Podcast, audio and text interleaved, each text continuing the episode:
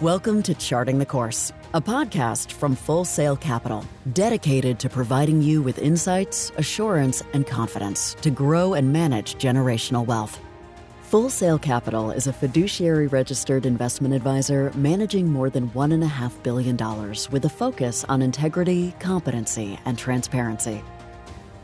All right. Well, this week we are back with a second interview that is part of our newly released Anchored series. Now, just a reminder that this Anchored series is going to specifically focus on the real estate asset class. Therefore, Scott Cravens, with his background, his expertise, he's pretty much always going to join me on these conversations. And that's no different today. So he sits down with me. And today we're joined by two gentlemen, Ethan Slavin and Brett Price. Ethan is a managing partner at Creek Commercial Realty here in Oklahoma City. And Brett Price, he's a senior managing director at Newmark Robinson Park here in Oklahoma City. These two were incredible, generous with their time. We really, really appreciate them coming in and sitting down and sharing their expertise. I know you enjoy our conversation. If you have any feedback from me, as always, please let me know. But I hope you enjoy.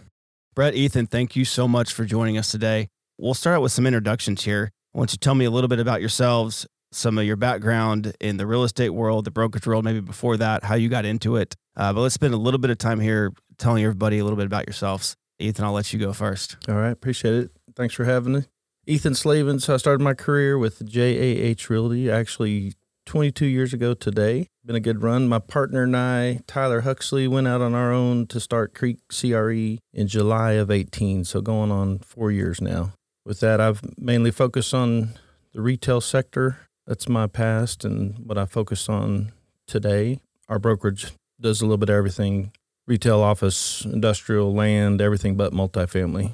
Focused on buy, sell, and lease. Okay. Uh, Oklahoma City resident, longtime resident. Born and raised in Oklahoma. Okay. Yep. Went to Oklahoma State and then Oklahoma City area since yeah. probably 95. Great. Is that when you joined JH? Was 95? It was 2000. 2000. Okay. So I I was a small business owner prior to that. Got it. Okay. Brett, what about you? Born and raised out in Yukon, Oklahoma. Okay. Went down to the University of Oklahoma and then came right back. So I've got a really small circle. Uh, been here my whole life. Been in the business about 17 years. I was actually introduced to Tim Strange by my best friend in college. Right as I was about to graduate, I actually started working for Tim the day after I graduated. He's an okay guy. Yeah, yeah. He he was actually selling First National Center at the time. So the first oh, deal I ever worked on was First National Center. My job was to abstract all the leases. You know, abstracted slight exaggeration, but it felt like 3,000 office leases, state tenants, 200 square feet apiece. And that was my first two months in the business. And he really uh, hired me on a, uh, a temp basis. And after that, he offered me the industrial side of the business. He was an office broker, but also on the industrial side of Sperry Van Ness at the time.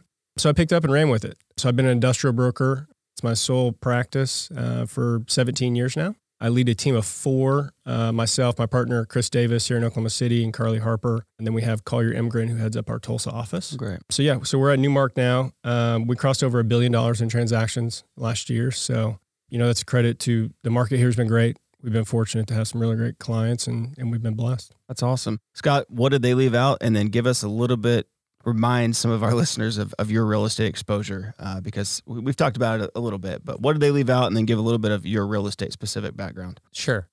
Brett, just FYI, you're not a mixed company here. You got three Aggies at the table, so I'm, I'm, outnumbered. You're out. You are outnumbered for maybe the first time in your life. So, well, welcome. I thought when we started talking about ways to help uh, our clients and friends be more introduced and versed in the real estate asset class, one of the things that you're going to do if you engage in the asset class is you're going to come into contact with brokers. And uh, brokers are in Oklahoma, they represent people on a transactional basis. So they don't represent the individual, they represent uh, the deal, whether that's a lease transaction or a sales transaction. And so I immediately thought of both Ethan and Brett uh, because of uh, my deep admiration for their knowledge in their respective areas of expertise, which they mentioned. But Ethan and I have worked together since he came out uh, to Creek. I mean, really, we started working together in 2018 when you when you came out. I was introduced to Ethan through a mutual friend of ours, and uh, he and Tyler uh, have worked on listings for me personally and for clients, particularly things that honestly need advocates. I think Ethan is a student of the business. I respect him because he really comes from an owner's mentality he worked, as he said, for JH Realty, which is a very large privately held kind of real estate investment company. uh, based out of Texas, right? JH is based in Texas. I'd say now, but they started here. They started here, but that but now that's where they're you would they That's would where the consider principals are. yeah okay Yeah. they moved Yeah. yeah well at any rate uh, and so when you have an owner's mentality you just approach problems differently and it's given us a way to connect that I've really appreciated and, and again I just really respect him for the way he approaches it it is very unique Brett and I have known each other a long time it's been a number of years but he and I have worked together on countless things transactions over the years some land uh, we've worked on some industrial transactions together. Brett is hands down the most knowledgeable person that I'm I know in our market today on the industrial real estate side. He is it's, it's all he does. The thing I respect the most about Brett is he limits his practice to what he knows the best, uh, which is industrial brokerage. And I never feel like I'm referring a client to him who essentially would ultimately be competing with him. And that's a big problem in the brokerage business, quite candidly, is that a lot of folks are also in the real estate business. So they own buildings and you always wonder whether they're repping you or they're repping, you know, their building and yours sort of. And um, I've never felt that way with Brett. Uh, he's always been really engaging and it's a testament to his, I think, his character. Same thing with Ethan. So these guys are great folks to have here as experts to help guide us in our conversation. That's great. And and give me a little bit of background. You still are you still have some real estate exposure, still involved. You always Yep. will probably be involved to some extent. Yep. So my background on the business, as I've said on previous podcasts, is I started picking up cigarette butts in parking lots. My grandfather was in the business and uh, did some developments uh, in Oklahoma, and so I, I've got kind of a hodgepodge of random assets that include some industrial buildings, little office buildings, little random retail buildings. It's kind of Frankenstein real estate, but it is productive. And both Ethan and Brett have played a huge role in, in helping me keep those things productive over the years. Okay, so let's let's dive in here a little bit and let's start looking at what it is exactly you guys do on a day-to-day basis and give us some insight here. So let's look at the sales transaction standpoint, both of you from the industrial side, the retail side, on that sales side, then we'll, we can discuss some of the lease transaction as well. But what are some of the most common mistakes, common misconceptions? What do you see clients or prospective clients do wrong most commonly on a on a sell transaction side? Yeah, sure. Most often, especially somebody that um, may, this may be their first transaction, or maybe they just don't do it a while, they over negotiate. You know, I've seen a lot of people walk away from multi million dollar transactions over a thousand dollar survey expense.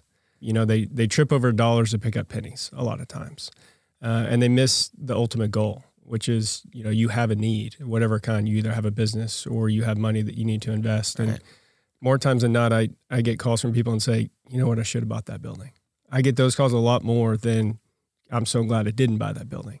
You know, people just they get caught up in the minutia and the small things. I think they miss the bigger picture sometimes. I'm guilty of that. Everybody who's an investor of real estate, I think at some point or other is guilty of that. 2010, 12 was probably the best buying opportunity.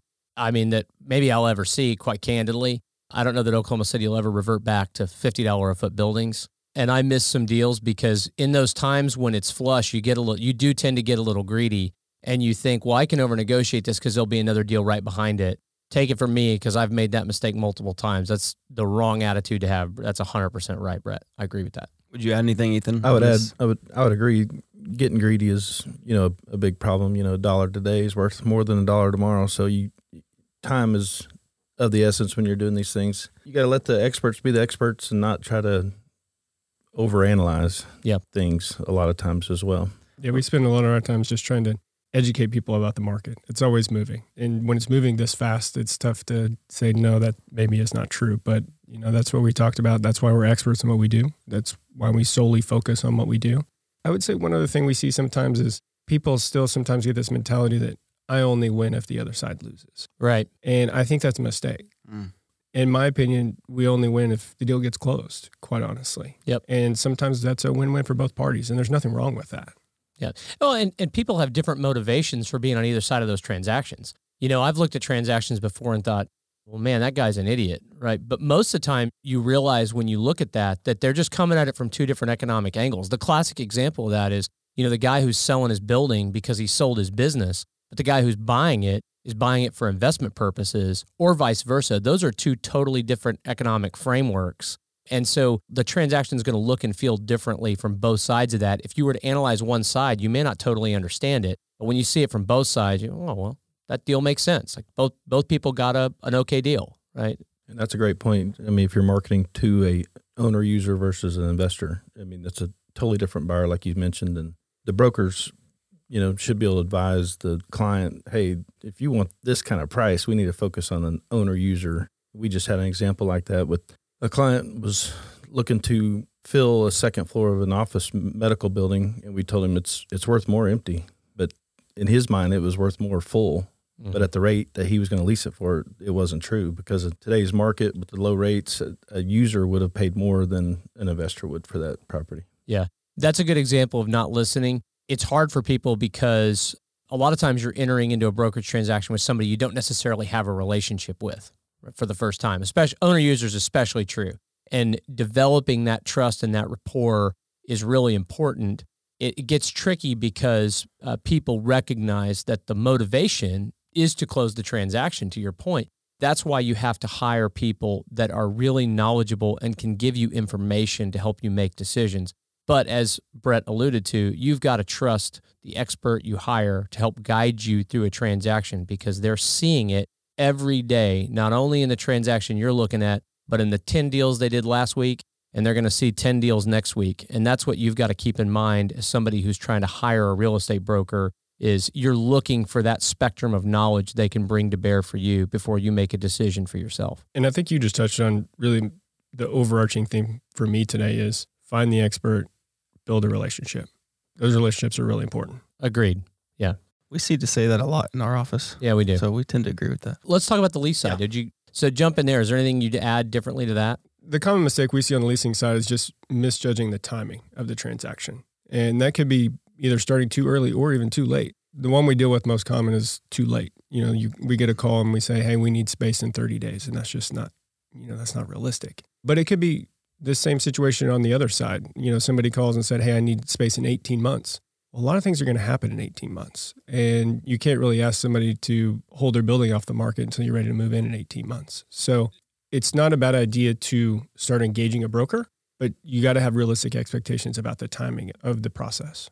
Yep. I think from a leasing standpoint, the most important thing and what people make mistakes on is the document itself. You live with a lease for three, five, 10, 15, 20 years. It's much different than a sales transaction you get your PSA. You obviously there's some things that carry over, but you close, you're done. That lease agreement stays with you for a long time. So from a landlord standpoint, having a really solid, good document is extremely important. From a tenant standpoint, you should probably know what's in there. We'd all be shocked, I think, that how many people don't know what's in the lease. So I think the document itself, people make tons of mistakes using bad documents. Oh. And they, a lot of times, a client or a landlord that we start working with are doing it themselves or have a two page lease and we're like no that's that's not going to work I, I have had totally clients agree. tell me hey i got i'm i'm good i got this lease from google yeah and I, I, mean the attorney in me just blows up i can't take that so and sometimes we're working on transaction with somebody that we haven't worked with before or maybe doesn't do a lot of these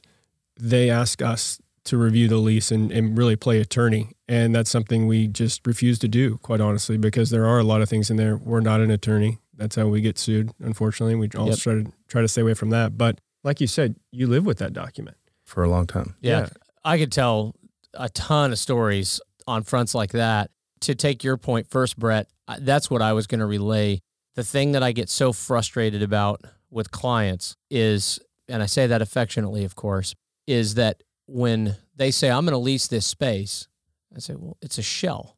I know I don't want to do anything with it until I have a tenant. Like you got a chicken or an egg problem. In you know, industrial is a little different, I think, to some extent. But on the retail side of things, you've got to deliver a space where somebody from a white box position, which white box just quickly means that you've delivered to the space electrical, mechanical, you have a finished ceiling, you have textured walls, the flooring is ready for your preferred application, wood, carpet, tile and you're ready to paint the walls. That's a, and, and you've got at least one ADA bathroom. That's considered white box. Did I leave anything out from that?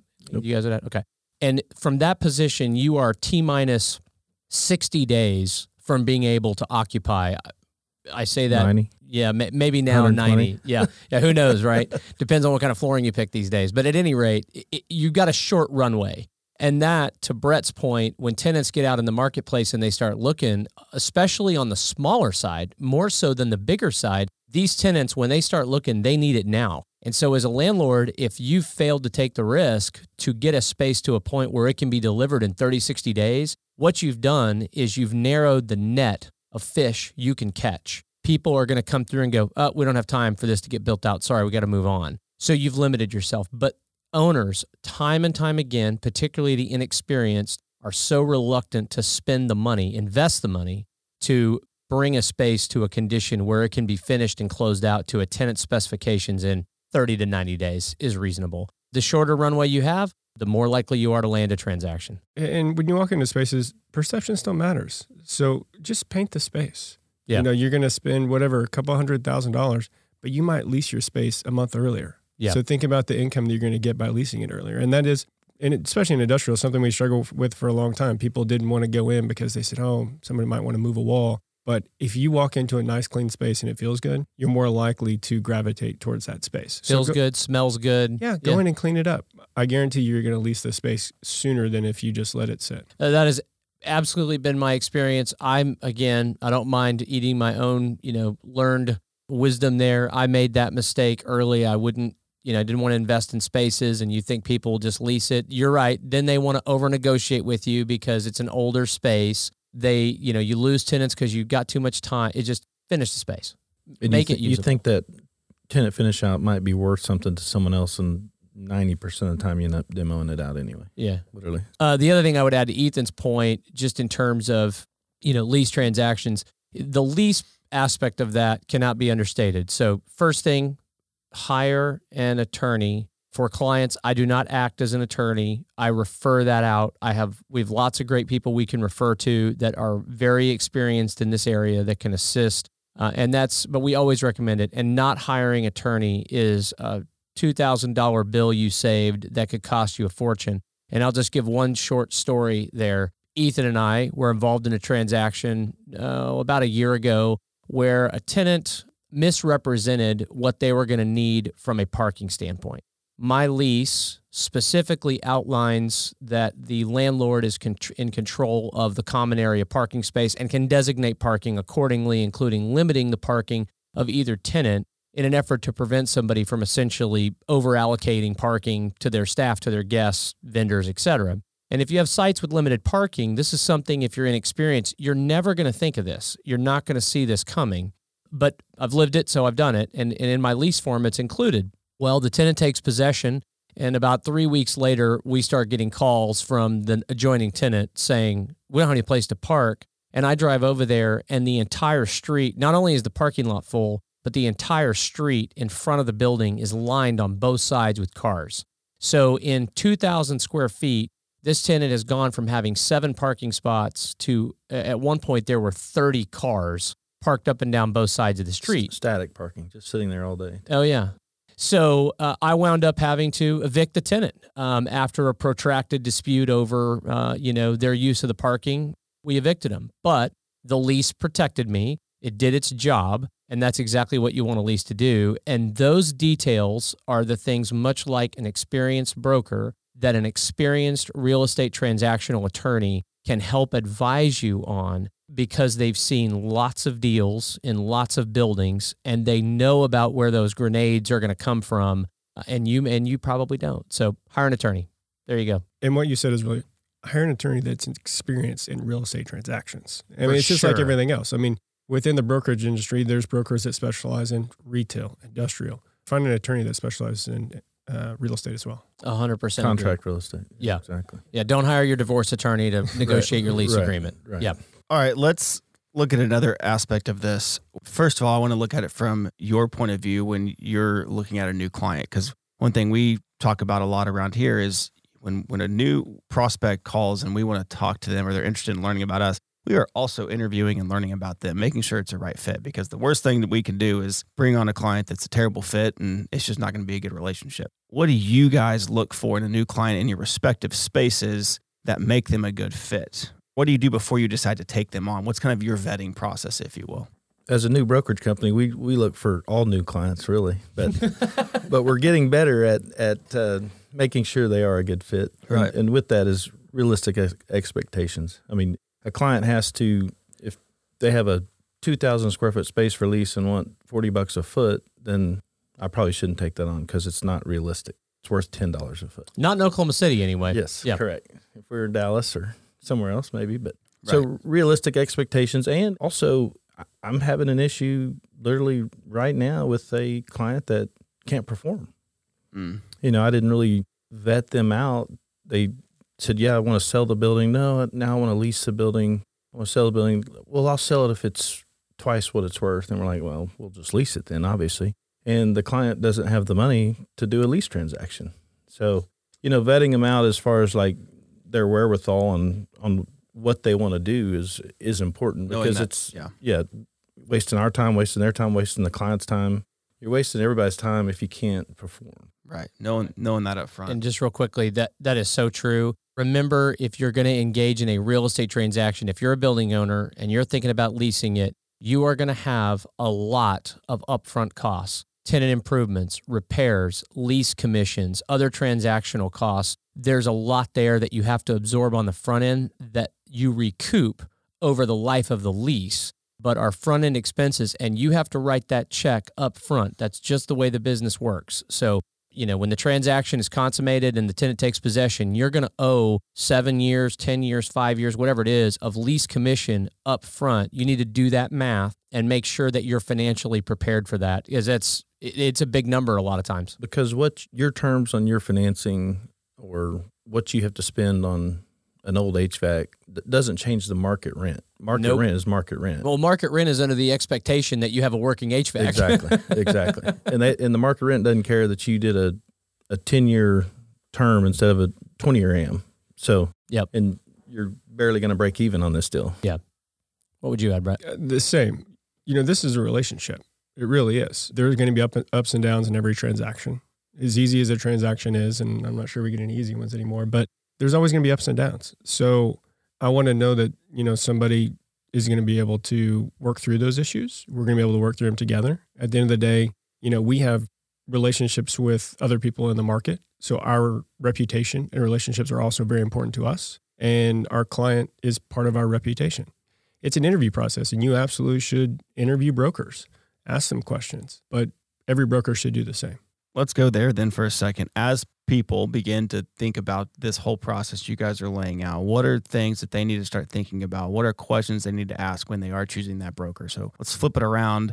What questions do you enjoy getting asked? What questions do you wish you got asked? For all three of you, when you're looking at a new client or Scott, when people ask you real estate questions and you're recommending they go find that broker, what are some things they should be asking? know what you need know what you want. And then after that I, I think it naturally narrows itself down from there because as we talked about you really need to find an expert in whatever field you're looking for whether it's retail multifamily industrial. Within each product type in oklahoma city there's probably 10 to 15 brokers that truly specialize in every product type. So that you just narrowed it down right there. Ask for referrals. Look them up. Do research on them. Do interview them. Uh, do expect them to interview you you want to look for somebody who's active in the space. The market changes very quickly. So you want to know that that person is engaged 100% all time. It always kind of cracks me up when people get into real estate and they say, I'm going to do this part time.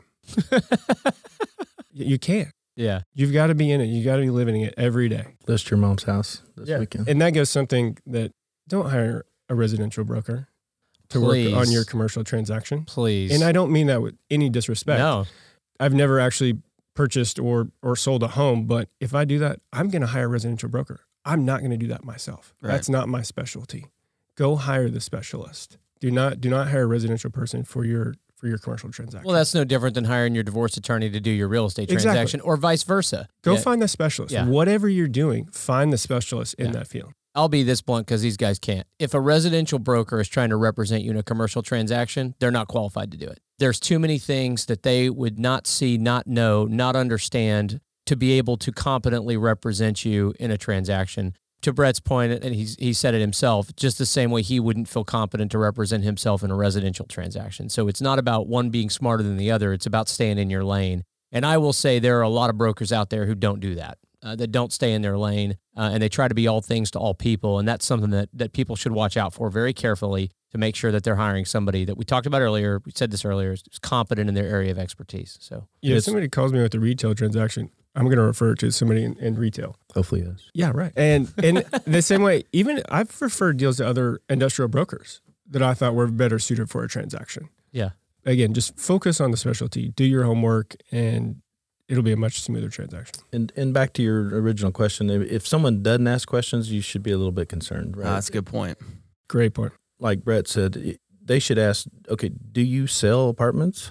I'm like, no, I've, right. I've never sold one in my life. So obviously, I wouldn't be the right fit for that mm-hmm. if that's what they're wanting to sell an apartment complex. So they just say, hey, someone said you're a broker. Can you list this? And then we start digging into it. So they should ask a lot of questions themselves, find the expert, like was mentioned earlier.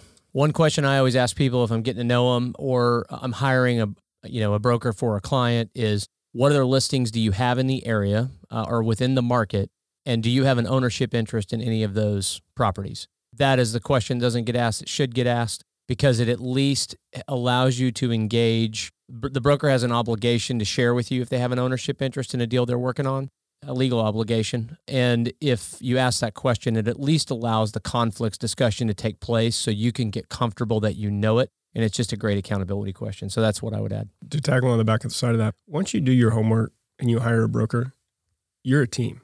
That's mm-hmm. a relationship now. Mm-hmm. The, one of the worst things you could do is go out and then continue to talk to other brokers. The market gets confused. Nobody knows who's working on what. And before long, nobody's going to be working for you. Agreed. And be prepared to talk about some things that be upfront. Tell us everything. What's going on with the business? What what is your financial position? These are very important to the overall transaction. It helps us help mm-hmm. you better. I agree with all that. Any other counterproductive things that people do or any other conflicts that somebody should be kind of leery of or ways to identify those conflicts? Piggybacking on what Brett said, uh, you know, a client that puts his own number up in a window that on a listing that you have that you're trying to lease, it confuses the market, right? Like I get it. You're vested, it's your money, you're vested in that deal. You want that space lease, but let us, the experts, do the work. If you have your sign up there and he puts his number on there and the market's confused, like who do I call? And then he calls him and it's him or her or whoever. It's it's just super confusing. There needs to be one person marketing your property. And, and it goes back to the relationships and you may think this is the only transaction you're going to do. But realistically, if you're leasing a space, your lease is going to expire at some point. Mm-hmm. You don't want a bad reputation within the market. If you're buying or selling a building, you may grow. You may need to sell the building at some point. It's not worth ruining your reputation. Just do your homework, pick the right team, and, and stick with them. We recently had a client reach out to us that I asked AJ to run with, one of my colleagues, and help them find a space. He spent, I don't know, two weeks, three weeks looking for a space for him. We had a relationship with them in another space. They at that point start calling around themselves and cut AJ out of a deal. Well, guess what? Their lease is coming up in our center next month. I'm like, well, obviously we would only do what's right and make sure if the landlord wants to keep them, but that's a relationship you just burned with us that, you know, for no reason, just going right. around. You, you picked us to help represent you, and then you start doing stuff on your own. Industries are very small towns. They're they're all small towns, and industries within them are just everybody knows it's small communities. Of all the people who do industrial work in Oklahoma City, Brett, how many of those people do you see on a quarterly basis? A vast majority. Yeah, I mean it's a very. I mean, in Oklahoma City itself is a big small town. That's what I mean. It's. Yeah. It, I tell people it's the biggest small town in the world. It doesn't take long for an action you did to Ethan's point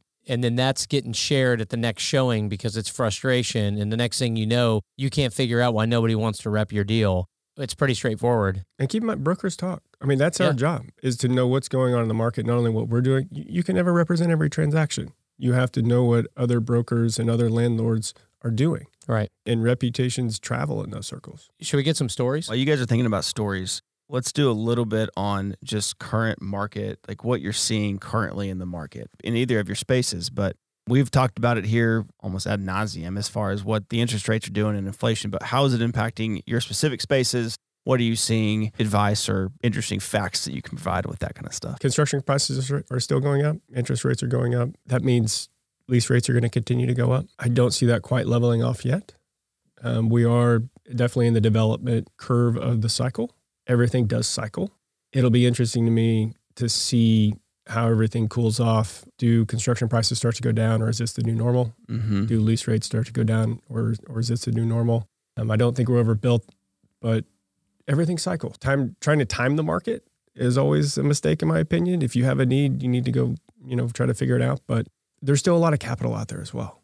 Mm-hmm. So transactions are still going to take place. Yeah. They might look a little different, and that's where it goes back. Just find a specialist that's up to date on what what's going on in the market right now. Yeah, interest rates and construction costs are an interesting part of the decision making calculus in real estate now because for owner users, the prospect of leasing is looking pretty attractive, at least at this point, as opposed to trying to take on the development risk of building your own facility if, if you can find one to lease. And every market's different, but in Oklahoma City, at least I know on the industrial side, good luck. And the timing's getting a lot longer. Yeah.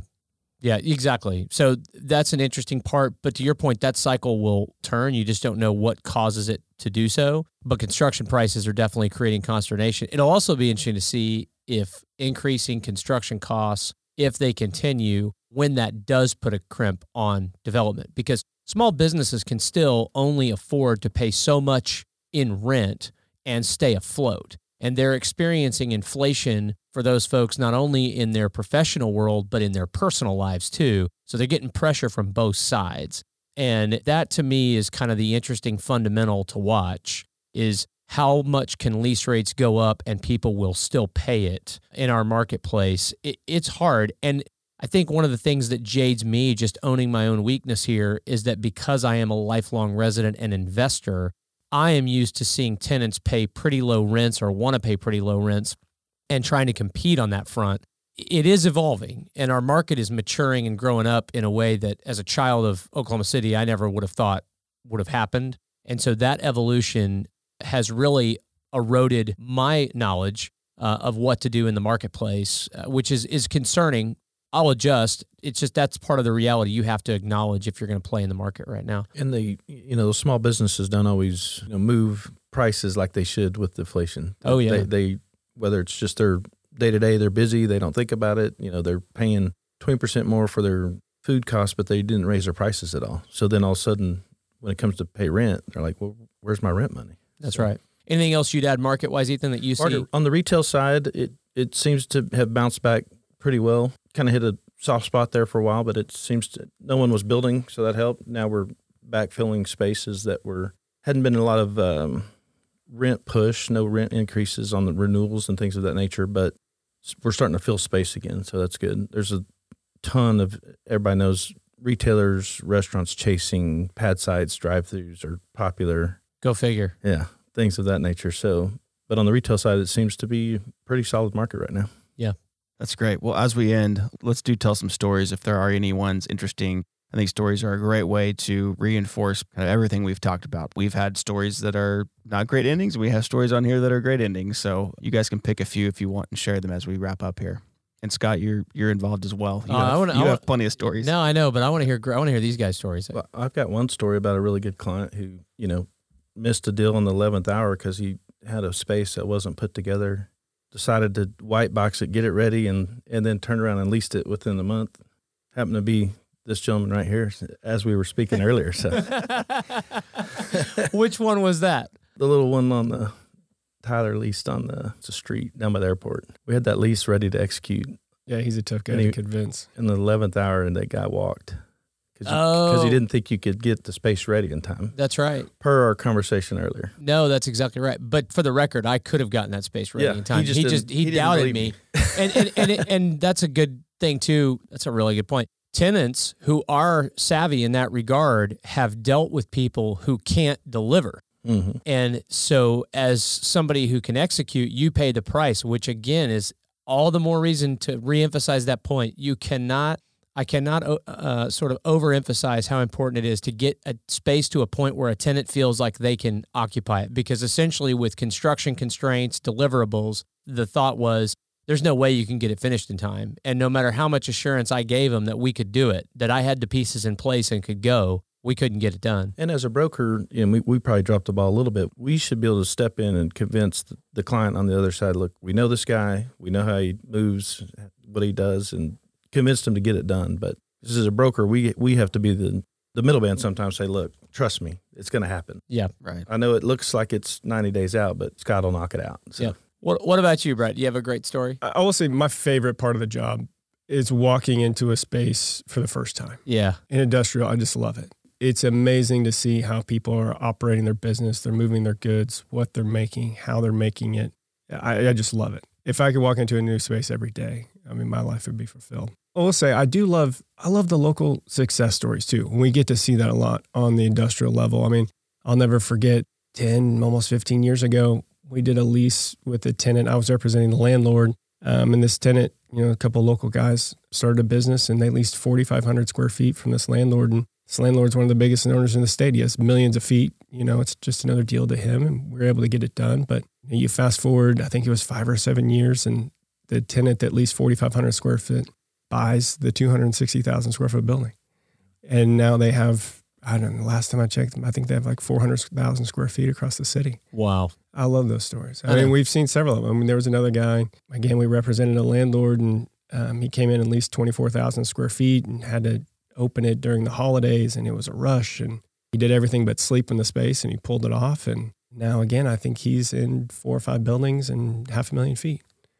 I mean, it's it's really fun. I love seeing those local success stories. And I was an entrepreneurship major in college, so I always love you know seeing how people are living their passion and, and building the business. Yeah, I agree with that. I think from the landlord side, it's kind of the same thing as the wealth management business. Honestly, one of the great joys of being in our business, all the people you get to meet and the stories and the things that they've accomplished in their lives. And, and it's, you know, it's weird. I have a term for it. It's ordinary exceptionalism. Uh, it's these people, they're never going to write a book about any of the people that we work with, odds are. And a lot of people, if you got outside Oklahoma City, if you get outside their family in some cases don't know their name but what they've accomplished is absolutely extraordinary and i have deep admiration for it. You see the same thing in the landlord business. You see tenants in all kinds of operating businesses in all kinds of industries just fighting the fight every day. And i've had tenants over the years that had started out in as little as 1200 square feet and the next thing they know you know the, you know they're calling you on the phone and saying you know do you have 10000 feet and you know i'm like no well, we got to leave then, you know? And, and, and it, it's weird because you hate to lose a great tenant, but you're also really excited for them. I mean, it's, it's fun to see good people win.